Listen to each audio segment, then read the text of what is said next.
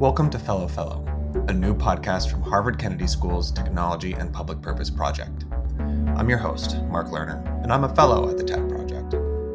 In this podcast, I interview my fellow fellows about their research and perspectives on some of the most interesting challenges at the intersection of technology and society.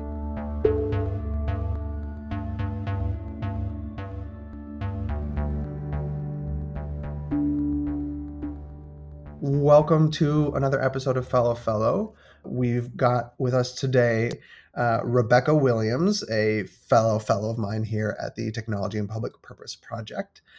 Rebecca is a data and technology policy analyst who wants to understand how government data management relates to power dynamics in society. Prior to joining TAP to research smart city risks, she's worked at the Sunlight Foundation, Data.gov, Johns Hopkins University, and the White House. Her project is called Whose Streets Our Streets, which I absolutely love. And I've already spilled the beans a little bit in talking about that. Uh, she's here to research smart cities. But Rebecca, could you maybe kick us off by telling us what your project is about? Absolutely. Uh, and thank you so much, Mark, for hosting this podcast. It's my pleasure to be on this episode yeah, with thank you. you so much for being here. Yeah, so Whose Streets Our Streets, maybe subtitled Tech Edition, uh, is obviously a call to uh, the popular protest chant that's been around for decades. Mm-hmm. My project at TAP is focused on smart city harms and risks and how to prevent them. In particular, Whose Streets Our Streets is an interest in our public spaces, so streets in our community, and how tech is infiltrating, some might say, or influencing those spaces that were traditionally places for people to gather, to talk about politics, to protest, to spend time with your friends and family. What does this very public space that has had historical functions do, or how does it change if there's a lot of technology deployed to it? Is, mm-hmm. is sort of the underlying theme. And I can do a pitch for I have a Substack by the same uh, name that uh, my research assistant, Madeline Smith, shout out to Madeline, helps me curate every week with ongoing news, not just sort of project news on surveillance of public space. So, surveillance has been a big theme in 2020 and now 2021. Mm-hmm. We're seeing a lot of things in that area that we can talk about in this podcast, but this the scope of the um, newsletter is just surveillance related to something that might happen in your public square.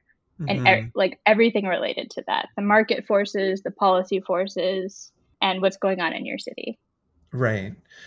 There are so many questions that i want to jump into but i would love to hear a little bit about how we have gotten to this point in our history. Where are we right now when it comes to talking about smart cities uh, for those that you know have not been following it along uh, as, as you have. And and how do we get to this point? Yeah absolutely. So smart city as a buzzword has been around for at least 20 years. Historically it was more an extension of the telecom industry wanting to sell more like connected network tech to cities that they were already selling. So like the ciscos of the world were, were early on sort of selling this term as everyone's aware, there's smart everything. We have smart watches and smartphones and smart refrigerators. Mm-hmm, so mm-hmm. the smart city concept is just sort of scaling that, supposedly. I see. As technology continues to get cheaper and easier to deploy, smart city has taken on to mean like even more niche technologies. There's a whole like suite that you can think about.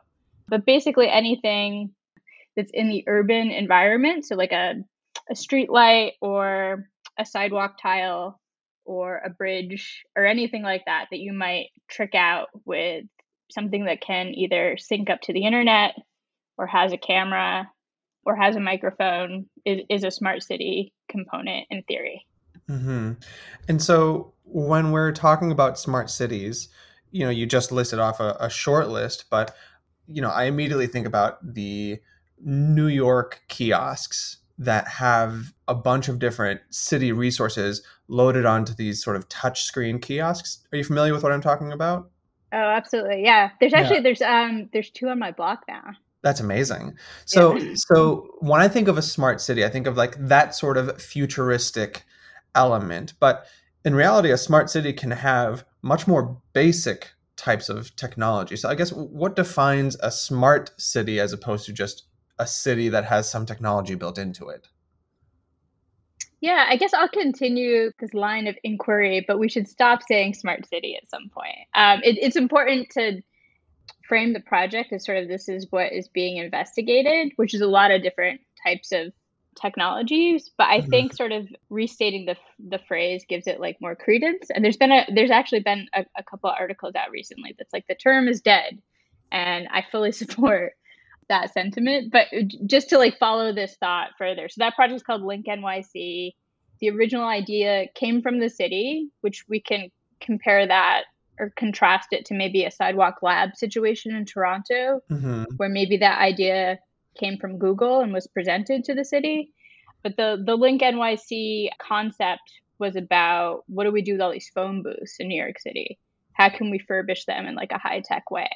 And actually, the the contractor for that has a Google subsidiary involved. But it's like many contractors, I see. so it's like that's interesting too Yeah. but that was like an earlier sort it, that definitely falls under the umbrella of like tricking out the city with technology but i Mhm. think there's a lot of smart city technology falls under the department of transportation's purview often. Like sometimes it's public works. Interesting. sometimes it's um, the innovation office. Sometimes it's the technology office. It like depends. But there's a lot of transportation tech.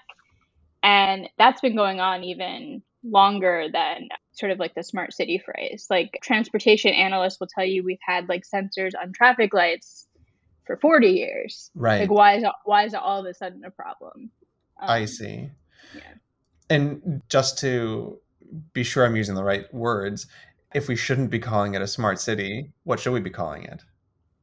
Oh, well, I think it, I think we've come to a point where we should start talking about individual data collections. So not even like a piece of technology is where I'm at basically in the research. Mhm. And I think a lot of that conversation needs to be about you you need to have different risk analyses for data that can re-identify people and data that cannot. And there's a lot of great research that is being done in that space now. But yeah, I think much like there's discussion about sort of like do we regulate facial recognition technology or do we regulate all biometrics data collection? I fall mm-hmm. in the latter camp because I think to the point of sort of getting ahead of different technologies, you really should be thinking about what's being collected. And that gets a little bit closer Mhm. to the harm or risk analyses that I do too. So I'm Right. interested in all the names. I appreciate the smart city keyword lookup for the research, Sure. like the phrase. But smart city, uh, you can't. A city is not a watch. You're not going to make the whole thing right. And- attached to the internet. Right. There's a an interesting parallel here and and and juxtaposition with how are we actually looking at things. So the parallel that I think of with how we looked at smart equipment, smart watches, smartphones was at first it was very convenient, right? There was a lot of uh, utility that we received from these technologies. And then later on came the much broader conversations about how these could be surveillance tools, how we're giving up a lot of our data to companies and, and organizations that we may not trust. And in a way, I wonder if we've seen that same arc with how we've treated the convenience and the surveillance or the convenience and the data uh, when it comes to the technology deployed to cities. Is that something that you've seen as you've been doing your research? Hmm. Less so. So you brought up the Link NYC example, and that was something where a community member would be getting a direct service from whatever's being deployed, and you could make that same analogy to some of the the traffic sensors that I mentioned. Mhm. If the traffic sensors are really reducing traffic, Which is a question. which is a question, and and and some of that might just be like you need more than a sensor to reduce traffic. You need all sorts of things, right? Like you need budget to to build different Mhm. infrastructure. you might need congestion pricing, you might need all these things other than just Mm-hmm. data collection to solve a problem. So I think that's actually a good way to put it is cities and vendors have been through this cycle a few times. Like we just saw I mentioned Cisco earlier. Mhm. Cisco had an announcement last year like we're getting out of the smart city business. Oh, really? Yeah. They they basically alluded to like it's not financially viable, especially in a time of COVID with less city budgets, etc. hmm It doesn't make sense for them. Mhm. And then on this the city end, cities are looking for solutions to problems. Oh my goodness, traffic, LA, their biggest problem is traffic. It's all they want to solve. Mm. So if you have partners and vendors that are like, I know how to solve it, more data collection, that sounds good. They want they want a solution to the problem. But then I think they're finding not only might you have these ethical or privacy concerns attached with it, but also is it solving the problem to begin with? Mhm. Or is it is, is it making my my vendor business money? Like these are still open questions. Like does it even work?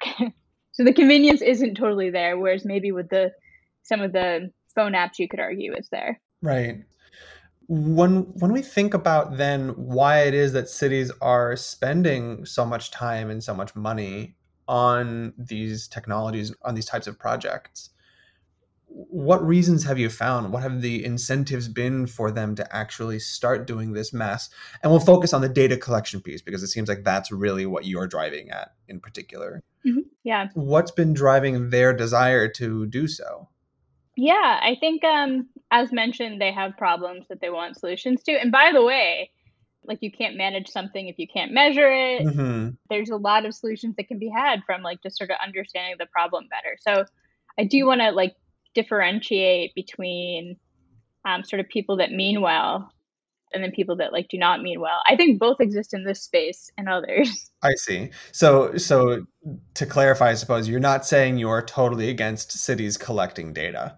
That's right. Okay. Yeah, yeah. For yeah, some of my background you mentioned in the bio. I have like this this history of like working with governments on data management generally. So like Mhm. I understand the power of data and collecting it and how helpful it can be. I can even remember I was working with a city when I was working at Johns Hopkins on the Bloomberg What Works Cities project and they talked about they switched vendors for pothole data collection. So something a little more benign, like not re-identifiable, hmm probably.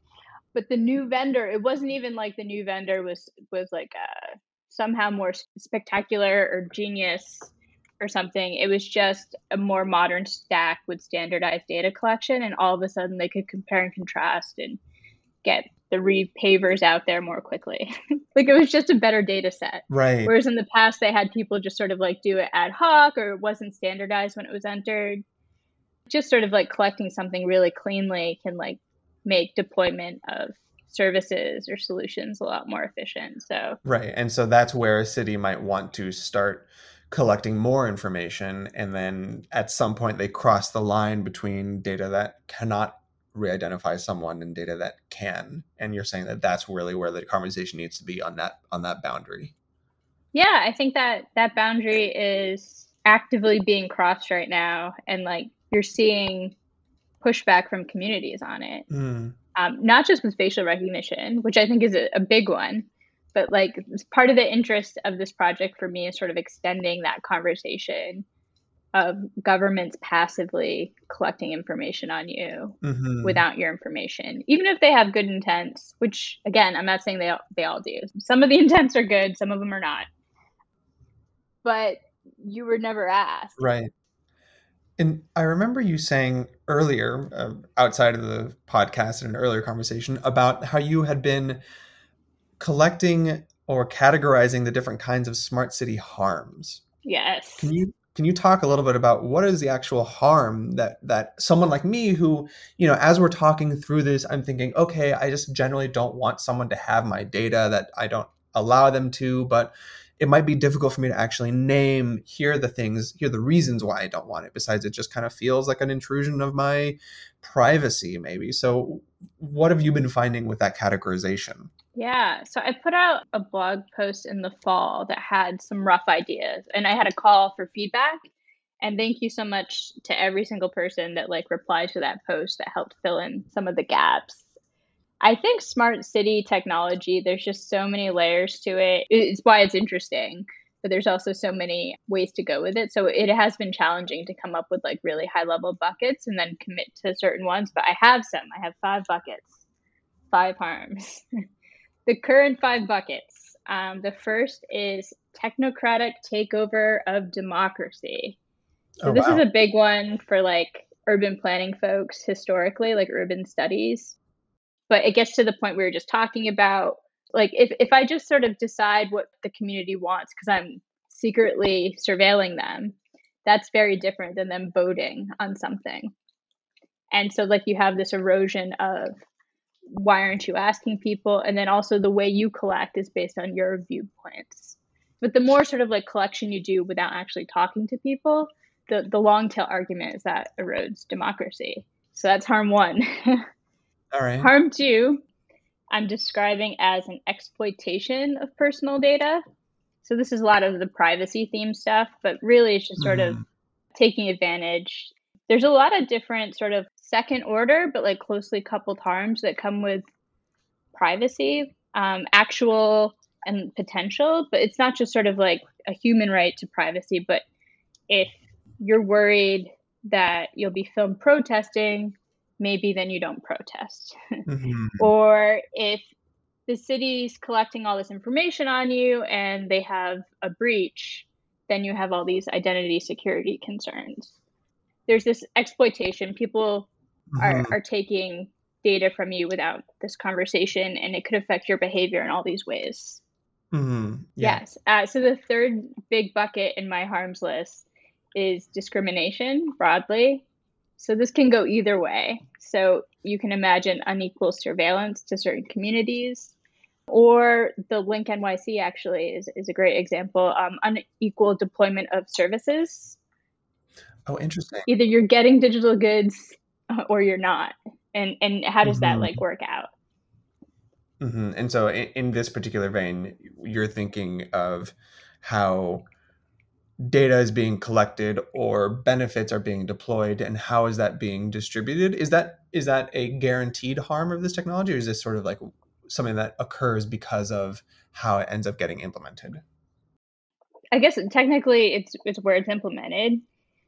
Well i don't know. With, with some of the re-identifying data like how you form that collection or we know how facial recognition technology doesn't identify equitably right now. So it could be built in, but certainly mm-hmm. is about mm-hmm. how you deploy it as well. I think the answer is both.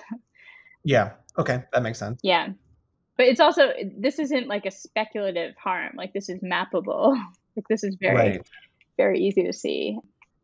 So, mm-hmm. but yeah, just to finish with the, the list of harms, the fourth big harm is privatization.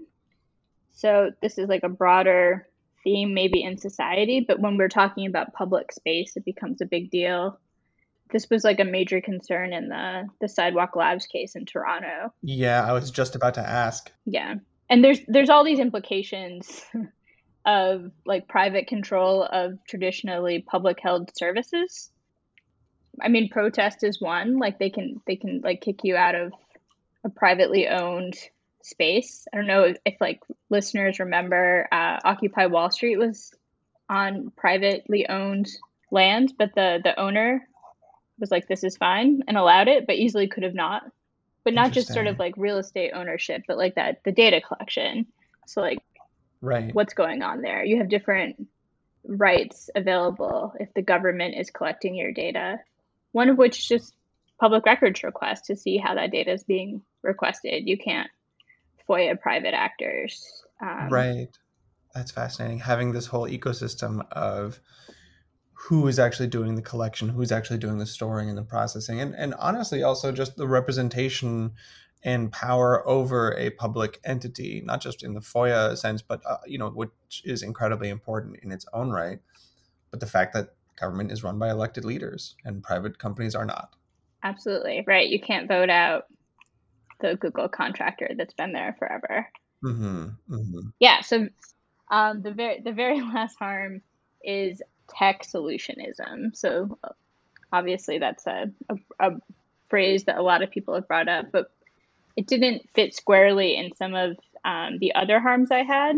Mm-hmm. But just the idea that technology leads to more technology, and just maybe speaks to to some of the the less admirable choices that cities have made to purchase some of this technology in the past without being sure that it really would solve the problem of spending all these tax dollars. I see. On something like that. But um I've talked to government employees and they've mentioned some of the excitement over 5G and how that leads to yeah. more um, smart city technology excitement. Right. So it's just like more and more and more technology. And is it even working? Is there more and more risk with that? So you're just right. like layering on risk unnecessarily. People talk about right sizing tech, like use a mm-hmm. Google form instead of the election app or whatever.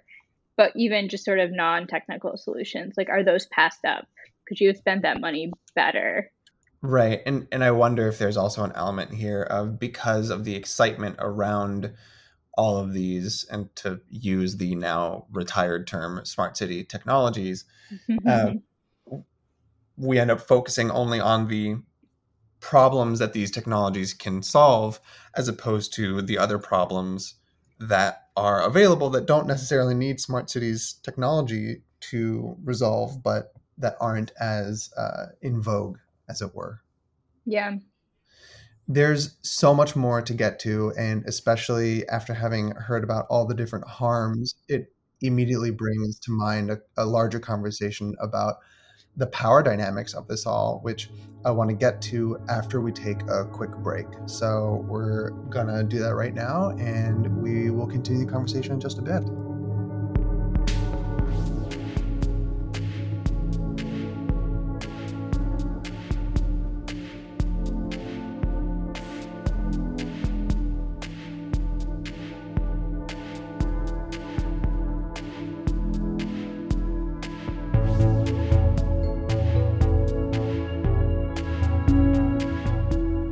Rebecca's work on her website, rebeccawilliams.us.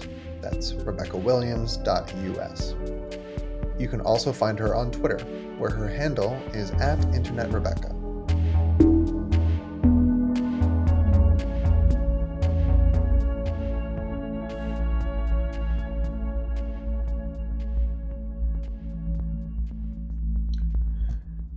Back with our conversation with Rebecca Williams, fellow fellow of mine and researcher of Whose Streets Our Streets Tech Edition.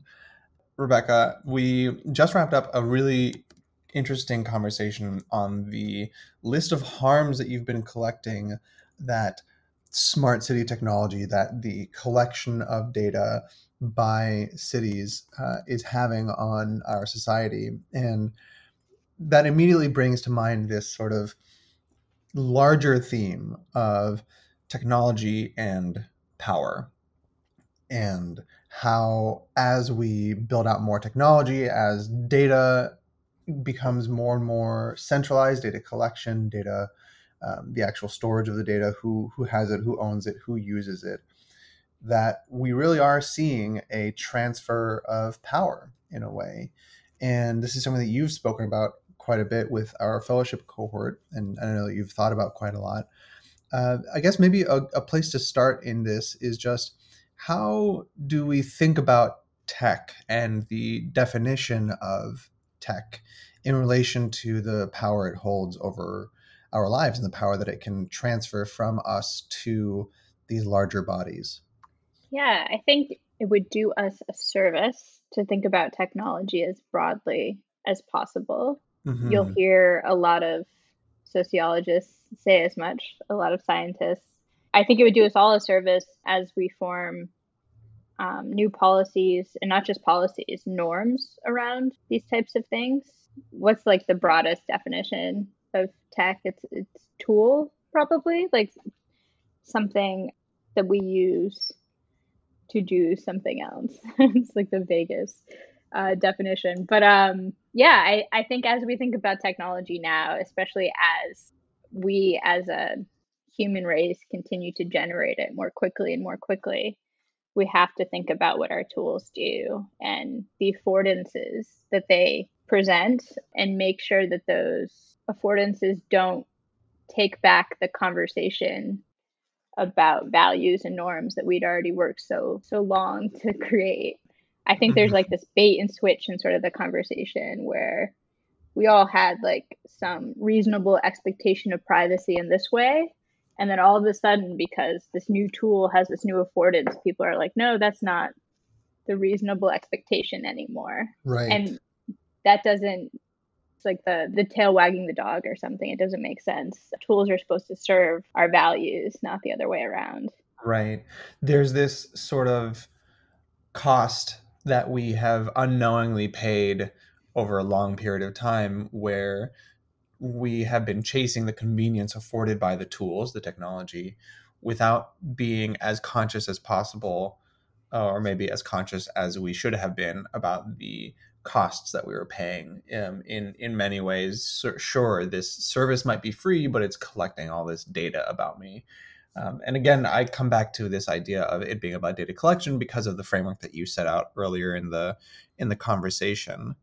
Um, do you see the core distinction about how tech influences power to be the same distinction about the technology and and data collection and data re-identifiability i think they're closely related. There there's probably it's probably a venn diagram of sorts. I do think folks start focusing on the technology and not either the use or like data is closer to use than the technology. I'm talking very abstractly but if you if you want to talk about facial recognition or something like that mm-hmm.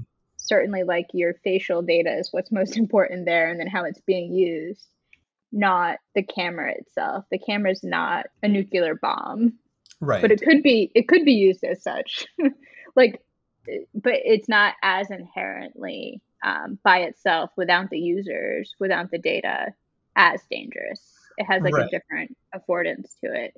Well, I, I think you know what you're pointing at is that there's a facial recognition schema includes a camera, but a camera does not make facial recognition.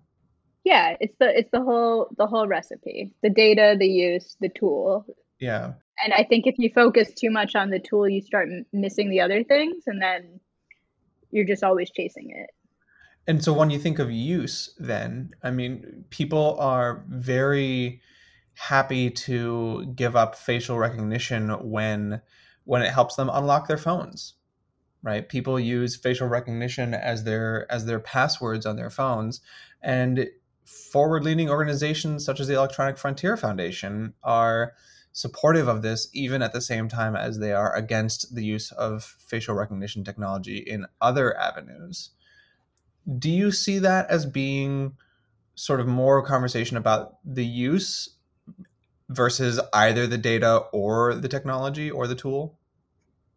Yeah. Uh, so Mark was referring to essentially an op ed, the position piece by the Electronic Frontier Foundation that stated its position as wanting to ban use of facial recognition technology in government, but wanting it to be strictly limited in cases of private use. And private use was sort of a coupling of sort of individual use to unlock your phone, as Mark mentioned, or the private sector for innovation, et cetera. So yeah, relating to your your direct question there, Mark, I think what's going on with policy right now and that piece is we're reestablishing our our norms of what is okay.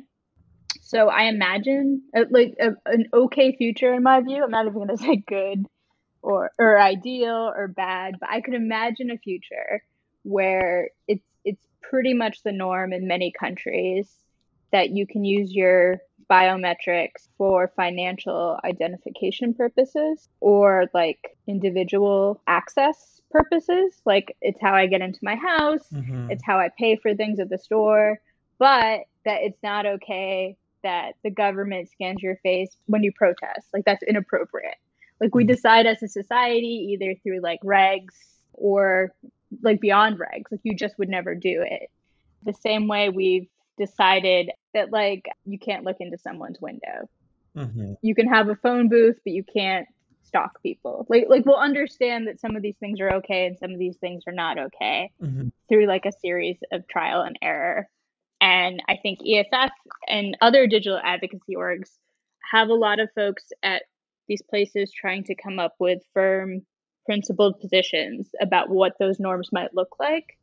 And we're going to see like more of those pieces mm-hmm. come out as we're figuring it out. Now, you you've mentioned in in other conversations, uh, you had this quote which I really loved, which is tech reorganizes the world, which reorganizes power. And when you're thinking of this sort of relation between the three, and especially in this context of coming up with new norms of how we operate, what are the sorts of things that we should be paying the most attention to uh, when it comes to who is, you know, where this power is being shifted and, and how, what conversations we should be having about it? Yeah. So in terms of technology as a tool and its affordances, like how does what what are these affordances? How do they reorganize the world? So I remember like for listeners that haven't heard the term affordance, I remember a friend of mine, Kathy Dang, first introduced this this term to me years ago. But she described like a hammer fits in your hand nicely and has like a a dense end. So it has this inherent affordance for you to like hold it and hit things with it. But um, mm-hmm.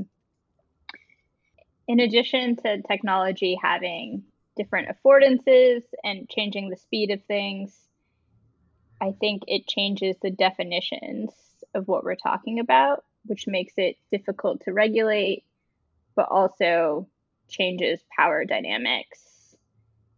I think we're seeing this across technology policy issues. So if you think about Uber, is not a taxi company, it's a technology company. Mm-hmm. If you think about most things in the crypto world, including cryptocurrencies, they're just sort of working with a different language, a different set of dynamics, but they're reestablishing power. They're redefined. They're they're not working within our current frameworks. But I don't think our, our norms of our current frameworks have really changed that much and there's there's a lot of positive that can be done with sort of like this disruption to just sort of not not go with the old frameworks which have all this inherent discrimination and mm-hmm. and problems but there is right. a lot of harms that can be done too so it's just sort of they're running off of a different playbook by the nature of how powerful these tools can be right yeah i mean that's a great point just because the pe- the current actors are changing the frameworks to their benefit does not necessarily mean that the old frameworks were equitable or just in themselves, right? That's right. Uber is a very interesting example. There's obviously a large piece about data collection and data ownership. Um, there's a large piece about physical services and presence in the physical world. Uh, there's large pieces about labor and and about power over cities. We've seen them exert that power strongly across the world. Um, this is a, a, core example of how you know how cities have evolved, right? And and the technology that enables a futuristic kind of city, which, you know, to harken back to how I would imagine a smart city uh, back at the start of this podcast episode. But at the same time, there's all of these issues that people have seen with Uber, um, again, such as labor, such as data collection, such as the power that it has over cities. Um, but not all of that has to do with the technology. Some of it just has to do with the business decisions that they have been making. So, how do you approach that difference? How do you approach the difference between you know how is is it that they are able to make those business decisions because their technology allows them to or is it you know a, a matter of uh, venture capital and massive investment as one of our other fellows is studying you know where might that power actually come from yeah i think a lot of technology culture encourages some of these other things that aren't directly connected. Just sort of the language and what's reinforced maybe in Silicon Valley or beyond about disruption and all these things. So I think it's important to talk about how these two things affect power, the technology itself, and then all the other things. But I think there's a lot of cultural elements, like they're laced together. And thinking about the people is like really important. Like, why did this company get all this VC money? Why did this get to spread? Why eh, the personalities and sort of like the values are embedded in in both. But I think Uber is a good example to some of the convenience topics you were bringing up early earlier too, because it's sort of you can't argue against Uber's convenience factor, right? Whereas maybe maybe you could argue against some of these like lit up sidewalks or whatever. Sure. Like like Uber has this net convenience factor, and then even if you like look at like the history, uh, and uh, it's also a good example of sort of it's not like taxi um, organizations are inherently equitable. Like you look at the strikes that just happened for sure in New York for for like the pyramid scheme mm-hmm. of, of medallion ownership. So it, it doesn't mean that taxis are inherently good and Uber's inherently bad as like a model, but Uber did sort of get away with it because they're like, no, no, we're doing an app, we're not doing this other sort of transportation service. And I think that design pattern is something that you could follow across a lot of different ways that technology has not been regulated. I see. So kind of presenting it as a shield, as it were, saying we're not this, we're that. Right. So we don't fall under the definition of a thing to regulate. Mm-hmm. I think too, like a smart city related Uber thing, the mo- mobility data specification in Los Angeles. Mm-hmm. And that was an attempt of a government trying to take back some power from this private sector group that infiltrated the city and saying like, "Oh, give us your your data at least, Uber. We want to see how people are traveling in the city." The controversy there for folks not familiar was having government know all of your stop to stop data, which there, there's also been like articles about how this happens with with taxi data, but just sort of having such personal information shared between Uber and the government and what would the government do with that, knowing exactly where you go all the time. Like they didn't think it through entirely. Mm-hmm. Is the long story short. Or but also they didn't demand extra from Uber. They said just give us your exhaust data. Hate to be too much of a burden on you. Which just is... like e- export what you have. Um, and right. export what you have happens to be very like re-identifiable and risky. Right. Wow. So to sort of zoom out a whole bunch here, you know, a lot of what we're talking about has focused on these themes of obviously technology uh, and technology as a tool that has a particular use or an affordance. We've talked about data that you know who's collecting the data who owns the data is can this data re-identify people and the power that is or, or the value that is held in data that has re-identifiability, which I don't know if that's a term, but I'll have invented it if it wasn't. and, and in particular, at the center of all this is is norms, right? And the idea that as a society, we have been evolving our norms in bad ways in some cases and good ways in others. We've been allowing a lot of this stuff to happen because of convenience. We've been allowing a lot of this stuff to happen because of ignorance. Uh, but we're becoming more and more intelligent and and growing our norms. If you could install a new norm among the society around us based on your research to avoid the harms that you listed out before, what might that be? Oh, for all those harms? Um, I mean, yeah. You know yeah i am giving I'll, you a magic wand here but you can you can say how how much power it's got. I'll answer the question but um i'll take a couple of sentences to get there. I think i think you're right. I've, I've been talking a lot about norms and how you know some of those norms end up with policy or law or regulations like some of those get codified. But we're we're renorming a lot of society right now in a lot of different ways. Like you hear separate from sort of like the quote unquote big techlash, there's cancel culture, there's there's calls to abolish the police, which is very like tied to some of the surveillance technology conversations, by the way. There's a lot of sort of like what we're doing doesn't work, we should be doing something else. And I definitely am in the camp of if we're in this sort of storming phase for norms, I very much encourage like all the options on the table, including like just don't do this at all.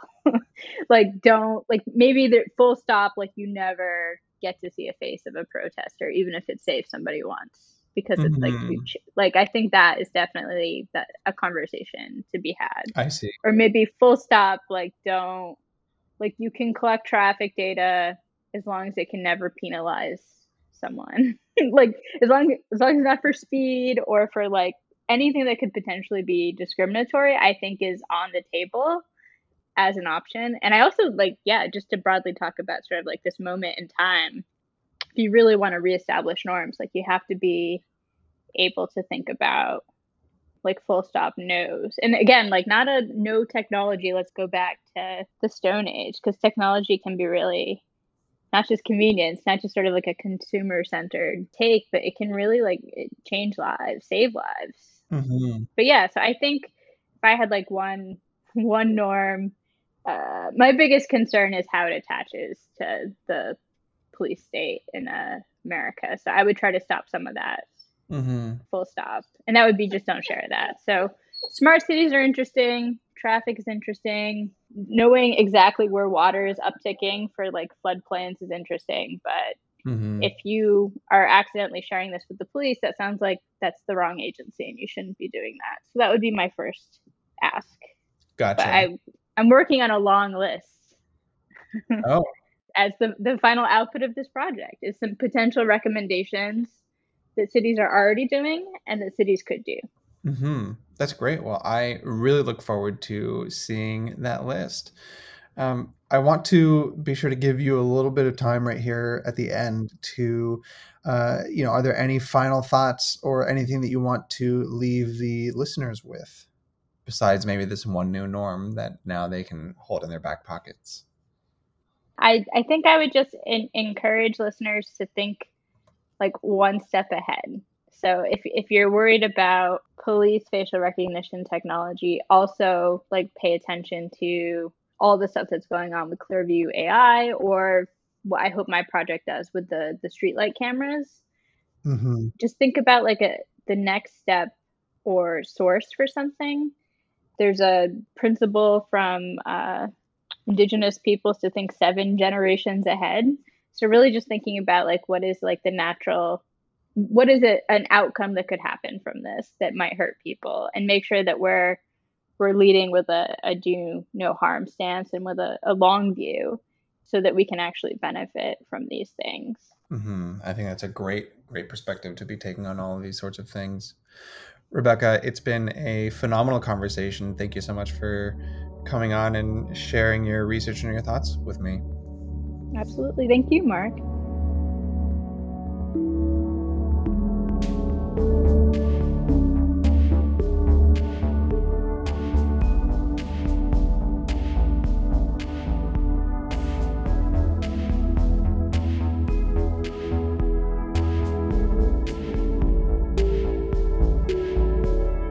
Fellow Fellow is a podcast produced at the Harvard Kennedy School's Belfer Center as part of the Technology and Public Purpose Project. Music is by Zach Pfeiffer, artwork by Z Wang. I'm your host, Mark Lerner. Join us next time as we talk to the other fellows about the problems they're tackling. Thanks for listening.